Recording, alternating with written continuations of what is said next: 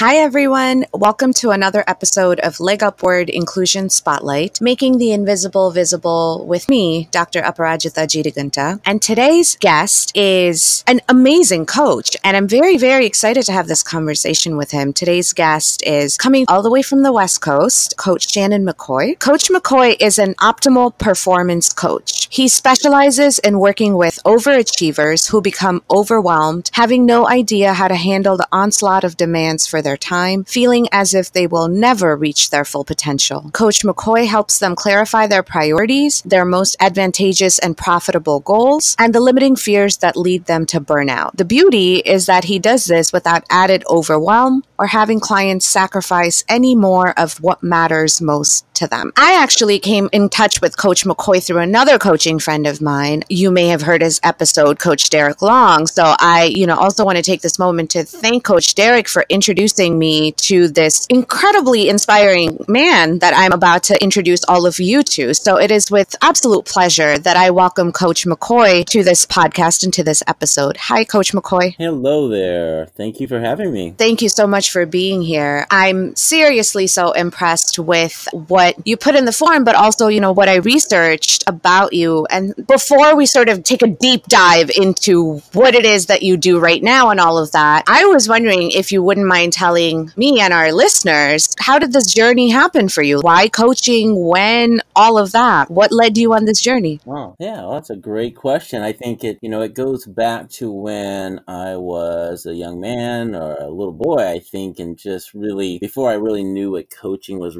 really all about. I guess I think of it more back then was kind of being more as like a mentor, a teacher, uh, maybe even a preacher from having a background in uh, the ministry and being brought up in, you know, congregational activities, things like that. I remember being really inspired by a man that spoke in front of a group of folks that, uh, where I lived, I was one of the few black people that lived in the area. And this uh, preacher happened to be black. And I remember how how engaged not only I was, but everybody in the the the crowd. You know, all, everybody in attendance is just like you could hear a pin drop when he was speaking, when he would pause, and we'd all found inspiration in him. I, I think almost everybody that met him or spoke with him would say, you know, he's one of the best speakers I've ever had. He's so motivational and inspirational. And I remember that being kind of like the setup in my mind for wow, that's the kind of person I want to be, and that person looks like me, and wow, he could be heard and he could be seen in this world that I was growing up in in uh, very northern California, and it was amazingly enough still, you know, like in the in the eighties, I was still having challenges to, to walk in and get get some food and and having to go the back of the line, things that were just uh, people would say, "You live in California, that never happened." Uh, yeah, that's a that's a whole different world and a whole different subject, maybe for a different time. But let me tell you, I went through it pretty. Um, it was a, it was a rough childhood, so I think that's what got me inclined towards like uh, what what like what I do now as a speaking and coaching. I think that's where it, it kind of started, and then over time, going to school and focusing on psychology, I was wanting to be a psychologist. I was thinking of being a counselor and having my own practice. And know, over the years, I I realized that what was most important to me was not only helping people to understand where uh, most of their limiting beliefs or their boundaries are being stuck, what, what that's all about, where it came from, but to how to get out of that and get moving and makes create momentum to actually reach their greatest potential. Wow. I have so many questions if I unpack that story. Mm-hmm. but that is such an incredible story and that is such a great beginning to have that inspiration and then to have that inspiration look like you so that you know that it is possible to. I mean, so yeah. that right there is already a great segue into my heart and soul of my podcast, which is about diversity and inclusion and making the invisible visible. But we'll get to that in the next segment. I'm a mindset coach and I'm an empowerment coach for women of any ethnic background, but I love, especially love to work with women of color because of some similarities in our lived experiences in this mainstream society, which is, you know, also what you were talking about in terms of the difficulties. So, who do you work with and how do you approach what you do as a coach? Yeah. I think that my well my focus has been on the, the individuals who I find that were like me. Maybe in the, the the situation that they're experiencing today is exactly where I was, and that was I've always been this overachieving, go getter, driven person, and you know, and sometimes I didn't even know where it comes from because I would think, oh my goodness, I mean, why do I get up so inspired and so motivated when my situation is not? I mean, there's people in my situation that would literally take their life because they'd say, what's the point of seeing tomorrow and dealing with this over and over again, especially from what I put out and what comes back? Are you kidding me? You know, so I think that's kind of like the more I, I look into my own world and my own experience, so I understand people that are going through that. And it comes from, for me, that is the overachiever that gets extremely overwhelmed and they don't know how to, to, to deal with the onslaught of demands for time because the fact is, is that, well, of course, the fact is we all have 24 hours, but it just seems like you just don't have enough to do. There's such a conflict in, in your mind because you're, want, you're driven to be, to live at your greatest potential. And that's so important to you for whatever reason. So it's that individual that could relate to what I'm saying there. That individual is the type of person that needs help getting clear on what their true priorities are and why they're so stuck, which is typically, as we all, you know, know that do this kind of work, is those limiting beliefs, they could really, they hang you up. Even, even when you have the motivation and the energy, you, you could derive that or generate that from someplace. Even then, those limiting beliefs, if you haven't figured out how to become the person that can sustain the life that you want, that potential that you know you have, you don't become, step into that role, it's actually never going to happen. Until I come to that conclusion, I didn't even realize how much value I had as a coach. I, figured, I found out that when I could help people shift and actually impact their, their life in a way that when they shift, they make a, a slight transformation each time we have a coaching session to where some of those limiting beliefs they let go of in in place of that is something more empowering and we actually look at things that prove that they actually do have a choice. They can make a decision to change this or that. So i think that the power behind the work that i do is because the world that i came from. I actually created my own world is what i realized. I think that's the beauty of my story is that in a situation like uh, you know and i'm pretty serious about that about you know somebody that would would take their own life because i've had situations where it would seem like the way it would seem like the world was imploding on you you know like so like god gave up on you or you know it's like what's the whole point of all this? And, but i realized how i overcame that was truly a mindset shift. It's it's how i would view it would be the things that i learned how to take pleasure in and to appreciate some of the very, very minute things in life that we take for granted. And I truly uh, was able to build some fuel to not only get through the day, but to start to actually be inspired by the day, by the things that I saw, the, the little things that I would take for granted, and maybe even see put in a negative light. Even even if it really was negative, this is the this is the kind of the beauty of it. Even if it is negative in some way, like hey, let's just call it what it is. That was a you know that person is being very racist and belittling to me, I could actually see the benefit of that strengthening me and giving me what I need. And that really, that kind of power is actually freaky power. Let me tell you, it's an invincibility that, I, you know, I, I could actually just like explode and talking about it and actually take too much of the time. But it's, I, I guess, bottom line is if I could help somebody make that shift from uh, basically seeing themselves as lacking lacking to help them to feel empowered and to recognize where it's truly that they truly are empowered and help them to be more accountable for their situation. Oh my goodness. It's, um, you know, and there's a balance there. But what I'm saying is the, the ability to do that, the skills that we learn and this mindset work is really priceless. And that's why I get excited about it because it's like, that's, a, you know, I've come a long way in my ability to address it, to approach, be, be approachable and actually have the skill set to where when I'm coaching, coaching somebody, helping them to be humble enough to accept the coaching and and be willing to see where that brings them. There's some courage in that as well, too, especially when you invest in a coach, because as we know, that's typically that's something that many of us even believe that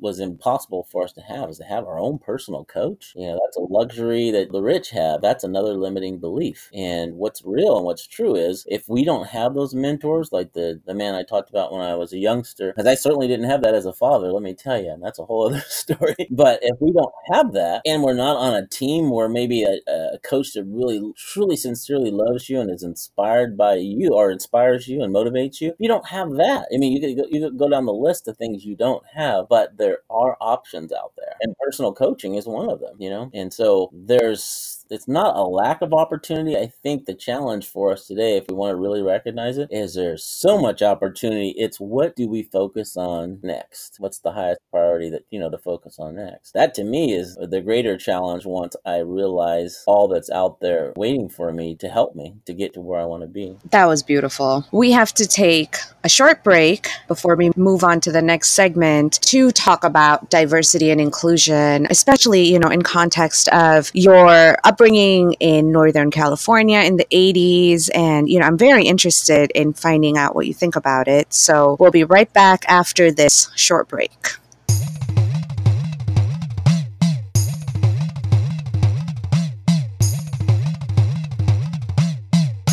And we're back on Leg Upward Inclusion Spotlight, Making the Invisible Visible with me, Dr. Aparajita Jeedigunta. And our guest speaker today is Coach Shannon McCoy, who is an optimal performance coach on the West Coast. Coach McCoy, you did grow up in Northern California, and you said that you were one of the few black kids in your neighborhood, and it was not the ideal situation. Looking back on that, and then looking at where we are today in American society, how much much progress do you think has actually happened? Mm, good question. Well, I'll back up and just clarify. I wasn't one of the few black kids in my area. I was the only, besides my brother. oh wow! Okay. Yeah. So, uh, yeah, I guess I should really clarify that. And the other thing is, is that uh, as far as the progress that's been made, I would say what is amazing to me with progress is I just recently moved to Portland, Oregon, which it seems like every time I move, it's another five hours. I was raised in uh, Yuba City in the Sutter Buttes area in Northern California, and then moved to Medford, Oregon, five hours away, and then another five hours up to Portland just recently. Like I said, four or five months it's been. And I'm realizing that at least here in Multnomah County, I'm realizing that the discussion of equity and inclusion and diversity and microaggressions, all these different things are being discussed. Where, you know, and Portland's a small city probably compared to most of the folks that are listening. They, however, for me, it's it's funny because we have a, a different point of view. I get there and I think, oh, this diversity. I can't believe that these people that I'm seeing, it's oh, I'm loving this. And they're like, you call this diverse? What a joke, you know? This is a lack of diversity. It's a lack of support. And I hear the lack and I hear the, the problems. And for me, it's humorous and it's not humorous. It's not humorous in their for their situation because they see they see what they see. However, Shannon, Coach McCoy, comes from a very, very different perspective because I've seen the lack of the lack. I've seen like this discussion that we're having today where it's not a discussion. It's just not open to, for discussion. Nobody's willing to go there. It's too vulnerable. It's too scary. Therefore, it's still all pushed under the rug. So the fact that, that individuals could actually talk about it, like at, at work. I mean, I've I've um, I've seen I've shown up at different county events. These folks that are working for different public entities, they they're actually discussing these issues openly. And uh, how come folks th- that are white actually make changes proactively to support support diversity and inclusion and, and actually what can they do as individuals? These discussions even though i know that they certainly should take place it's a no-brainer that they should take place to me it just puts a smile on my face because people are willing to go there. Mm-hmm. so i want to build on that and that positive notion you know and and also recognize the work that still needs to be done. Yeah absolutely. I think you've had a very important point there that it's so interesting that for some of us it's amusing, yet at the same time, it's also gratifying in some ways that these type of conversations are being had candidly now. But at the same time, what I've often heard as well, coming from a very different background and experience, is sort of the same questioning that you got in the sense of, you call this diversity? Like, come on. And, you know, you should know better. And I'm like, oh, no, see, I wasn't even expecting this much. So this, this is great. yeah. Yeah. Um, They're like, where have you been?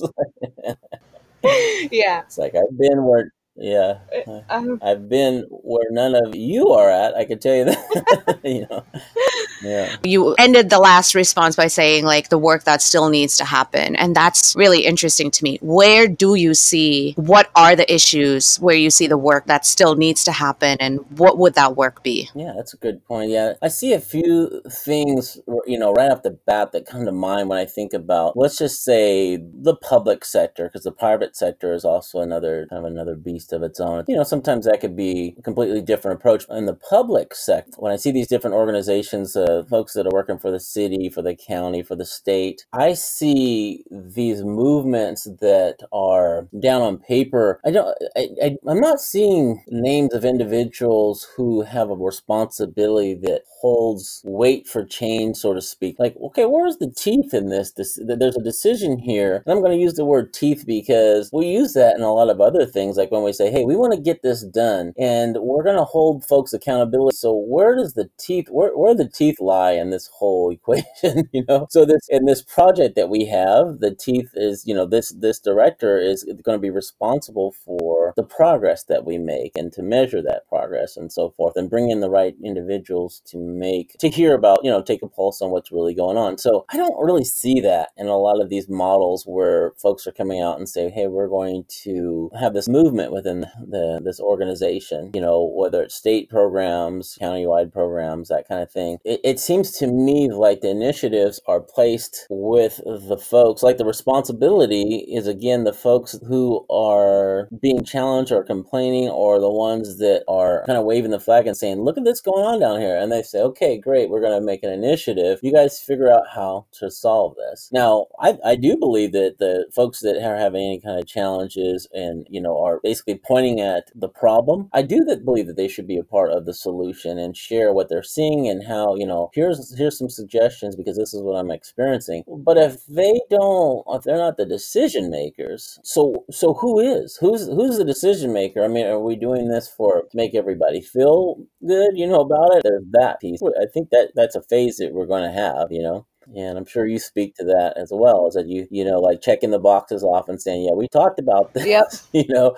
And, and again, we, we kind of make jokes about it, but the reality is, is that, hey, we actually have to answer this question if we're actually going to see some, some progress. We need to find out what's going to be different now that we've had this discussion. Based on everything that we've heard, now we know where there's areas that people are being excluded, uh, where we are keeping things status quo. What are we going to do differently now? And I think what, what I've been hearing is what we're going to do differently is we're going to talk about this. What we're going to do differently is we're going to open a new initiative, but they never s- say that will end in a decision of blank. So, yeah, there are no clear outcomes there. Yeah. There are no clear deliverables or even expected deliverables other than, you know, again, coming from my space, it's like the only deliverable we can sort of expect is that they're going to check off that box. Yeah, yeah, and that's the huge problem, and that's that's what we're highlighting, right? Is that that in itself is hugely disrespectful. You know, it is very mm-hmm. disrespectful. If this is if it's something that's worthy, I mean, if, if there is value in addressing this, then the whole that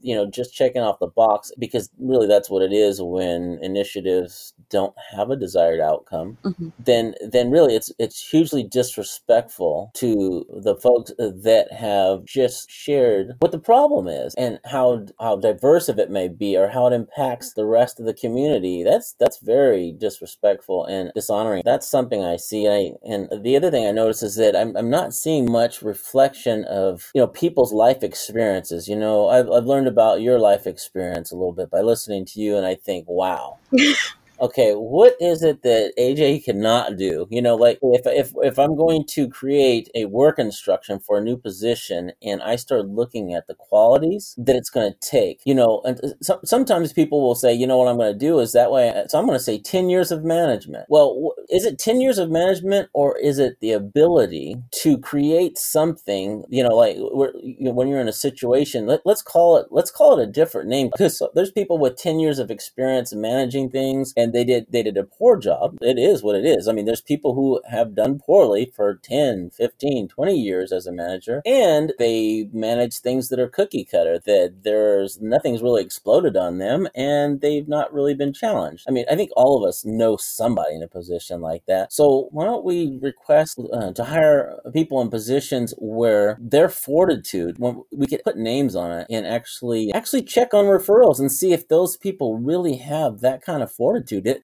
do are they really inclusive? I mean like when it comes to like their approach to management how do we even know that you know? If those things are valuable then why don't we check those instead of adding another five years to experience on a position? I mean what would be more valuable to find out that this person has the ability to overcome pretty much any obstacle because they have the humility to not only state when they don't know something or they need help and assistance and they actually know how to go about it and get that and, and do it in a proactive way where they still show strength in their position. Wow. I mean, uh, yeah, I'll take that over another three years of experience uh, doing the same old thing.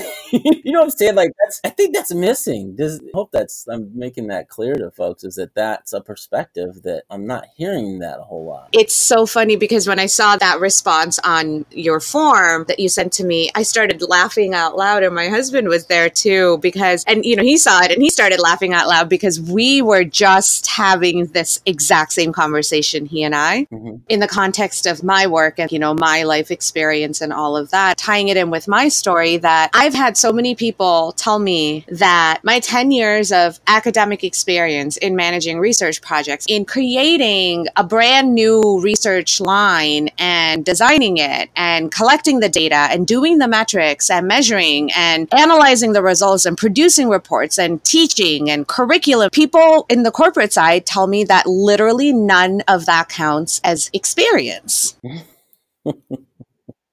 yeah. Right? Okay, this kind of bureaucracy is just it's it's crushing to you know people's souls like and i don't want to be in that kind of a space because i know what my skill sets are and if they don't want to give me the opportunity i'm going to go you know make my own opportunities and do it anyway mm-hmm. And we were talking about it, and I'm like, hey, I wonder what these companies that said that I don't have any experience would say about everything that I've just done in the last nine months, which is more than what three leaders in a company would do in a year. Absolutely. Right. And my husband, sort of tongue in cheek, was like, they'd probably say this is not real experience. yeah. Yeah. Exactly. Exactly. Yeah. He was tongue in cheek about it, but there is such a real point to be made in that the powers that be, quote unquote, only want what they want and in their little mm-hmm. boxes, and they're not able to see past those boxes. And by doing that, they're actually missing out on so much amazing talent out there. Yes. And then these companies are wondering why they're not able to retain people, why there's no engagement, why there's high attrition. And it's like, are you joking right now? Yeah, absolutely. That's ex- absolutely it. Henceforth, entrepreneurialism. It's like that. if my skills were not, if there just wasn't a place to celebrate my skills, or if it's it's not even a question, it's like we we just want you to put these, uh, you know, round pegs in the round mm-hmm. hole, these squares in the square holes. If that if that's the way it's going to be, then I would have to find a way to express, you know, explore my skills, share my skills, expand my skills, the, the gifts that we were given, you know, that yeah. it's like you said, and they're missing out on that because they haven't figured out a way to harness that. And I think what is interesting about that is that, you know, like my background in, in HR work, that's the kind of thing that I would want to do that's different from status quo.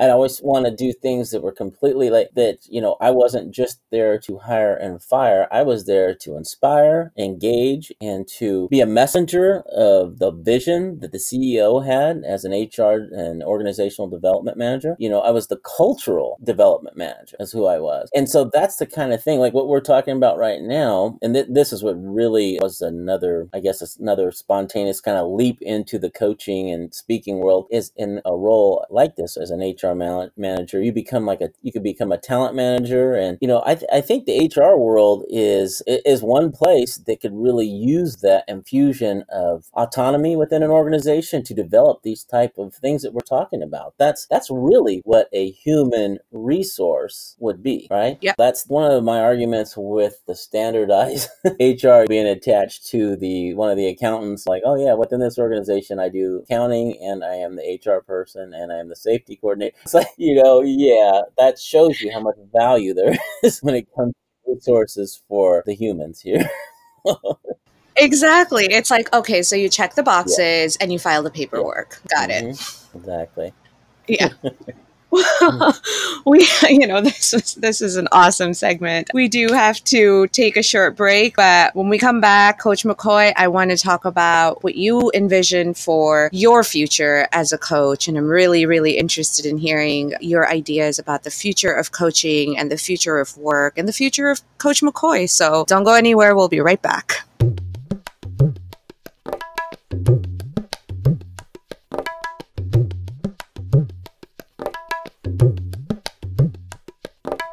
And we're back on Leg Upward Inclusion Spotlight, making the invisible visible. And I'm here with Coach McCoy, all the way from Portland, Oregon, recording with me on a weekend because this is the only time we could find together. The reason I bring that up is it tells you a lot about who Coach McCoy is. It tells me a lot about who Coach McCoy is when things need to get done.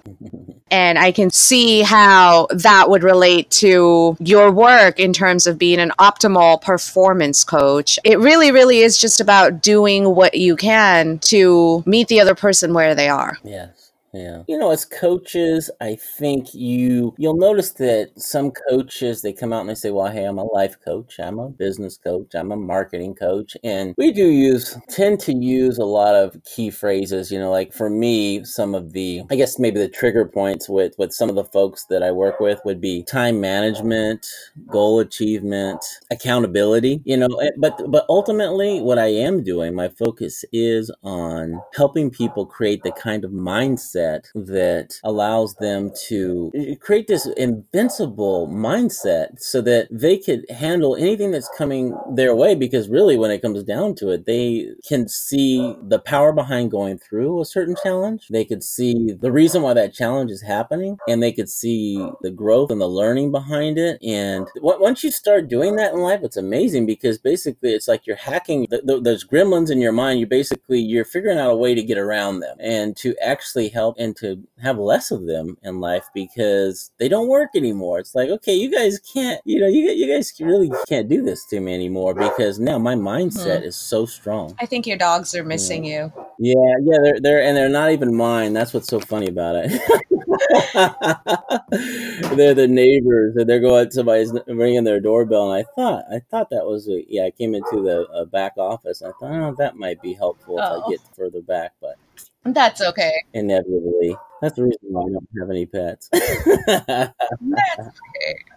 Yeah. I think it's actually kind of universe giving a sign about with these dogs barking because everything that you're talking about with the mindset and with empowerment and everything. On the one hand, of course, it resonates with me uh, because that's the work I do as well. But especially with this dog's barking, as you were talking, what was coming up in my mind is we work with life. Yeah. Mm-hmm. Whatever happens in the moment that life kind of hands over to us, there is no sort of, you know, with this kind of work, with this mindset mindset work, there is no separating you from the rest of your life. You know, there's no compartmentalization that happens there. In fact, like we try to destroy all that compartmentalization because life happens as a whole and you don't get to like, you know, hit pause buttons on certain aspects of it, just like you don't get to hit the mute button on the dogs in the background. you know, you know, and I've never, I've never done a podcast without either dogs barking or sirens going off or somebody drilling. And I don't know what that. It, but then again, I noticed that I'm always talking about the gremlins in the back of your mind. That's kind of where my, my mind used to be. My mind used to actually be like that. Like it, it would, you know, instead of dogs barking and a bunch of noise or anything, it, it would actually be somebody. Is my thoughts or somebody hearing somebody's voice tell me I can't do something, or or just myself going, how in the world am I going to do that? What in the world is it going to take to do this or that? They wouldn't be empowered. It would always be disempowering thoughts that, um, and that I've learned over time to change them into empowering thoughts and to make empowering decisions based on addressing it. Like I don't ignore those the negative chatter. I look at it and the, now I'm able to kind of laugh at it a little bit. You know, you know, it's like well, there that goes again. You know, yeah, but you're not going to get me this time because there's no proof that that's true. Actually, I have more proof it's the opposite. And that's exactly been my story as well in terms of the negative cycles and the chatter in my head. And then really the only way you can't ignore them, you can't just make them go away. The only way is to work with them and to change them. Yeah, yeah, isn't that true? It's that, and, and some people don't know that you could actually do that. And that is a limiting belief.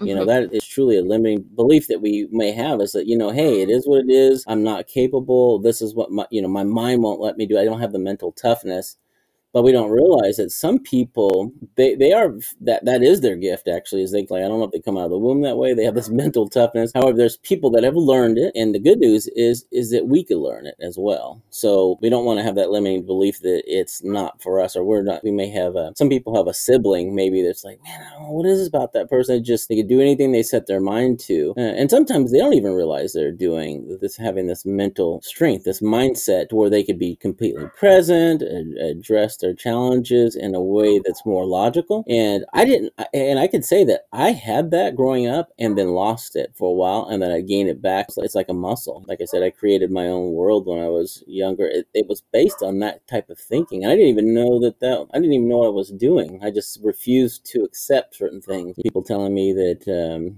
uh, because of the way I look, that this is the type of work I'm going to be doing and that I should accept it because of the way I look and I'm different and so forth. Things like that. It's like, you know, you need to sell that to somebody else. And, and, and really, that's kind of what it is. It's kind of like selling you a belief and like, do you want to accept this one and take this one on or not? Mm-hmm. And uh, a lot of them just didn't fit for me. That's kind of why I think it's interesting that, like you talked about how you're you're coaching women of color, and I think that's a wonderful thing because in my work and in I think what's similar to what you're finding is that certain cultures of folks, uh, you know, I know for the black culture, a lot of times men and women both we were taught a lot of things about kind of like not tooting our own horn, which today we call self promotion, by the way, that helps you to compete.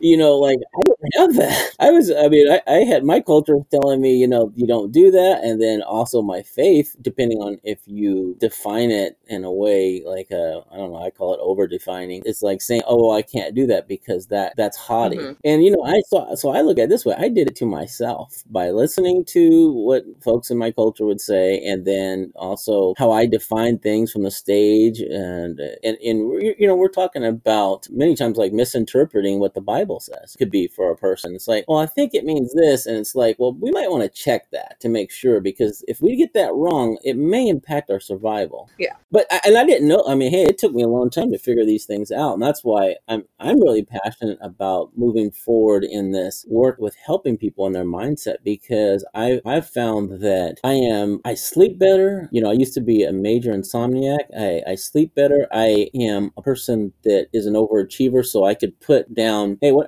what kind of thing? What do I need to achieve tomorrow? Accomplish tomorrow? I could write down a hundred things Yep. Easily, easily, any day at any time. You know, that's a mind that does not shut off. But once I worked on my mindset and got coaching, you know, I, I hired a coach to, to help me to develop a stronger mindset so that I could not be so overwhelmed and be thinking about things I'm not achieving all day long. So, how can I be present? I'm a single father. I was a single parent entrepreneur for years. And it's like, how in the world do you do that and be present? And because one of my greatest values was my relationship with my daughter is that I always wanted to be the best father that ever lived on the face of the earth. Mm-hmm. And that was just my thing. It's like that I'm doing right because I, I learned the opposite ways and I know what's the right way to do it. And so, but you know, then, then being an entrepreneur, going to school and my responsibilities in the congregation that I'm at, it's like, okay, this is, this is why I'm an insomniac that can never rest and socialize because I was doing good and I was the father thing that, was not on the docket for something to, to take off, to sacrifice. And so it was some other things I would mm-hmm. sacrifice, but I did a lot of things well. Like I was an extremely like clean person. I people people come into the house. I say, hey, just because I'm a bachelor doesn't mean I have to live like what. I mean, like they always think like must be a woman hidden around here somewhere is taking care of this place. Everything's so clean and organized, and everything's decorated. And it's like that's just how I live my life. But yeah, I was worn out. I was one of those three to four hour sleepers for um, wow decades and decades. Yeah. So, but my mindset and shifting it into understanding what is truly a priority, and that how much time I was actually just spending thinking that I'm, am I doing enough? Am I being enough? What if this isn't going to happen? How, how, am I going to get this money? What's all these different things? Give me a break, and my my brain needed some serious rest. And then realizing that those things are already there, and it's and it's one of those things that until you're coached on it, it sounds kind of wooey to me. I you know I could listen to myself and say something like you know well hey if we mm-hmm. just change your mindset, we could spend some time in in helping you to create some shifts in your limiting beliefs. People might look at me and say what in the world are you talking about? So the coaches that use these terms, we use them for a reason. We we use the terms time management because when I say time management, some of you that may be listening say, you know, he didn't really. Now, now I get it. I mean, I get time management, the whole mindset shift thing. Well, don't worry about the mindset shift. Time management is what we're talking to you about. And then when you start coaching with somebody, if they're a really good coach, they'll help you understand that it's not managing time, it's managing you. It's you managing your own time. It's me management, right? It's not time management, it's me management. But that comes when you're open, humble, honest, and hungry to achieve your greatest potential. You'll be open to those very cool things that you could learn, but you got to be open to it. And uh, that some, sometimes that in itself is a breakthrough. it's like, hey, I'm, I've got a coach. That's a breakthrough. Maybe even if it's only once a month, I've got a coach now that I could go to, and the desired outcome is is that he or she is going to be my sounding board. They're going to be my cheerleader. They're going to help me. They're going to help me with my affirmations. You know, you know, they're just going to hear me out. I need somebody to deeply listen to me and sincerely want to hear what I have to say and to help me understand my own world, so that if so that I could um, change the narrative here and change change my my future. So absolutely. Well, as we start wrapping up this episode, I mean, I, I feel like you know we're definitely going to have more of these conversations, yeah. uh, you and I, because there's so much more to to talk to you about. Yeah. But for this episode, what is your final takeaway message for our listeners? This is something I ask every single speaker. This is how I close every single episode. Mm, okay. Yeah. I, what I'd like to say is that think about your definition of things, even with our focus today when we talk about things like inclusion. Like, what does that actually mean to you? What, because our diversity, what does that mean to you? Because sometimes it's the internal, you know, we talked about like limiting beliefs. Well, sometimes limiting beliefs are limited understandings, or it's the way we define things, you know. So let's make sure we're clear on that. You know, what what does that what does that really mean to me or for somebody else? And do I agree with that? Do I disagree with it? Because that that could be a great way to have a conversation. And I'm talking about people as close as husband and wife. They could they could be together for 20 years and find out that they define something completely different, mm. and they don't know about it until they talk about it. It's like you know, by the way, this is the way I see this, and the other person's like, "Are you kidding? I never thought of it that way." So of course you could have shared perspective, but you could also realize, "Wow, we're way different in our thinking about this." So what is our definition going to be together? And I think organizations have to do the same. Sometimes they adopt definitions of things where really that's really not working if they don't really believe that's what it is. You know, because I've I've actually heard definitions of things that I disagree with. That's not the way I see it. You know. and so, so, but I'm open to hear more about it, and I'll talk to you about that at another time because one, one of the terms that I I was just uh, it keeps on coming up to me is racist. Mm. The definition of a racist. So, so I just find that to be intriguing. So let that be a thought for the day: is how do you define certain things that are impacting your life, or that you're challenged with, or that's a topic at work or at home? How do you define it? And let's get on the same page first of all, so that we can come up with a solution. That is a great closing message. Think about your language, think about your definitions, and let's level set and work together. Yeah. Well, thank you so much, Coach McCoy, for this amazing conversation. And like I said, I'm, I feel like we're going to have several more of these because I have so many more questions for you. And for all of our listeners, I hope you enjoyed this episode. And we will be back very soon with another episode of Leg Up Toward Inclusion Spotlight, making the invisible Visible with me, Dr. Aparajita Jeedigunta. But until then, I hope you all have a lovely day. Bye.